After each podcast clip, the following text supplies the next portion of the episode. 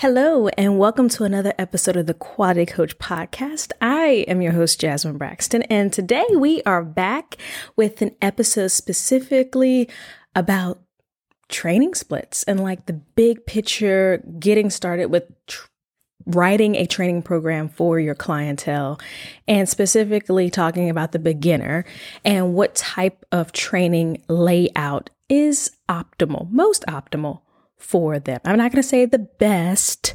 I'm not going to say anything overly grandiose because everybody has their opinions, but this is what the science says works and what I found that works when I've trained clients over the past 10 years. So, getting into it, first and foremost, what is a beginner?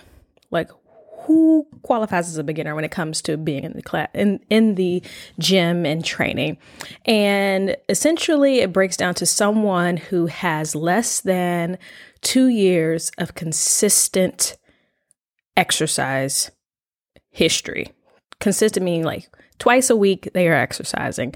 There are also people who might not have any or very limited athletic background like just there's they're their first time getting serious about fitness and getting serious about exercise. These are the people who qualify as beginners or you might hear it being posed as a um, being you might hear them being called a novice okay? So there are a few points i want to make here today four four specific points in particular. Um, and the first of those is why a full body split is great for a beginner. First and foremost, the main goal of training for a beginner, more than anything, is to learn motor control, or what I like to refer to as stability.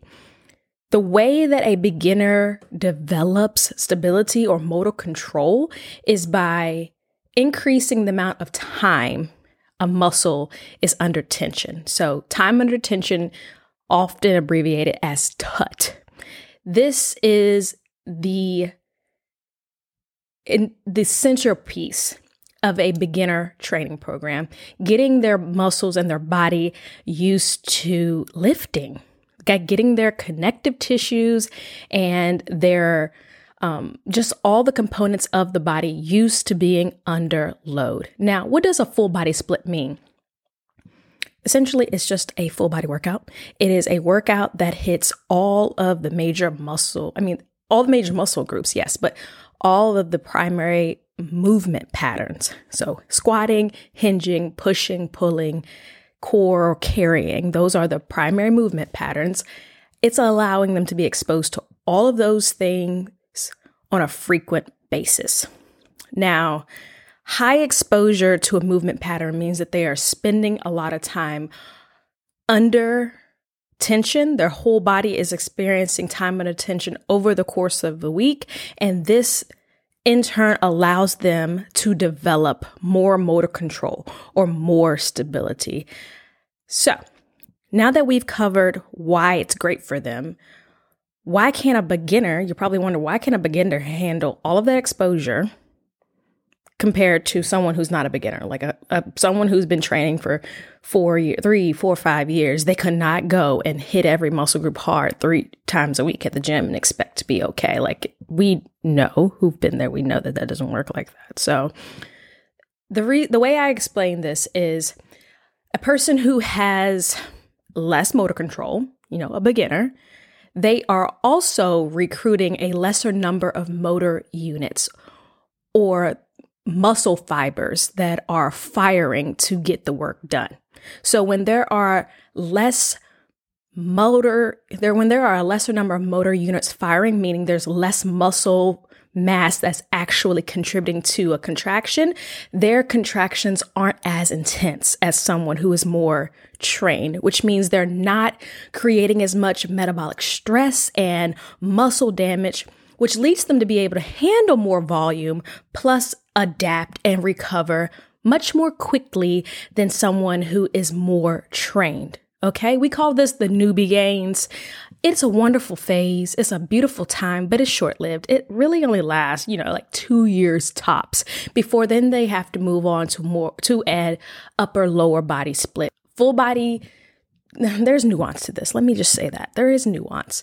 Full body training is optimal for a beginner. And there are times when someone who is no longer a beginner can still use a full body training program. But if they are regular, if they are regular goers of the gym, if they're regular lifters, they're going to find that what's more beneficial for them is a upper lower split. But I'm not going to try to get out into the weeds and explaining all that because y'all know I'm good at getting out to the weeds. Let's try to be good at staying on topic. So, um, the next point I want to make is how many sessions a week is best for a beginner.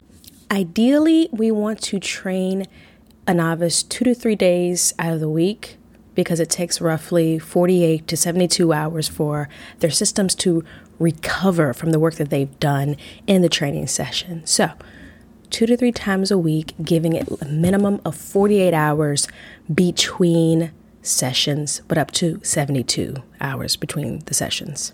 From there, you then want to take those two or three days of the week, or those two or three sessions, and you want to order the exercises in those sessions from the most complex movements. So we're talking power movements, compound movements, and we're going to then order them from those most complex movements down to the least complex movements. The least complex movements being lighted, light load, single joint accessory movements that aren't as taxing to the system. So, a place, my last point here, the place that many trainers inside of my online coaching community, Coach Unlocked, they trip up with assigning sets and reps. Like, do you do you get in your head about that too? It's okay. Raise your hand. You can raise your hand. I used to get in the weeds about this too. I used to get really confused. Um, keep in mind this one point: sets, reps, tempo, all of that, all of it controls a muscle's time under tension. Okay, sets, reps, tempo, control, time under tension. So, my advice is to always let the goal of the training cycle that that client is in dictate the sets and the reps.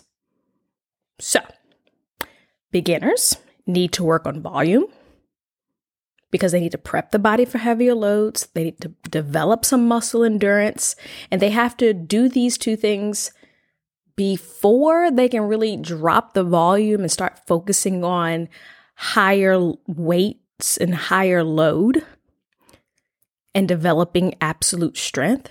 So let your reps and your sets focus on volume and getting the body used to higher loads or getting used to um, loads in general helping them increase their motor units or their motor control, their stability.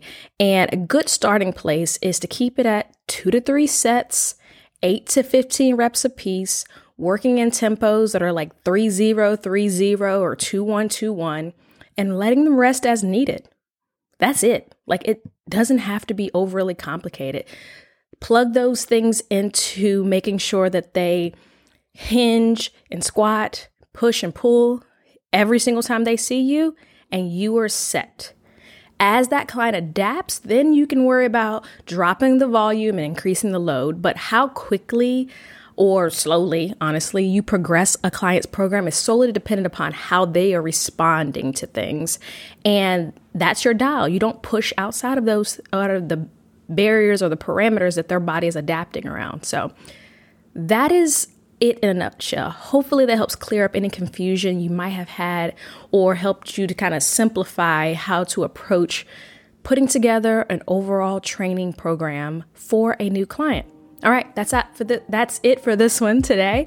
Um, for more information about the Quality Coach podcast or Coach Unlocked, our community for online personal trainers, visit jasminebraxton.co and I'll catch you in the next one. Bye, y'all.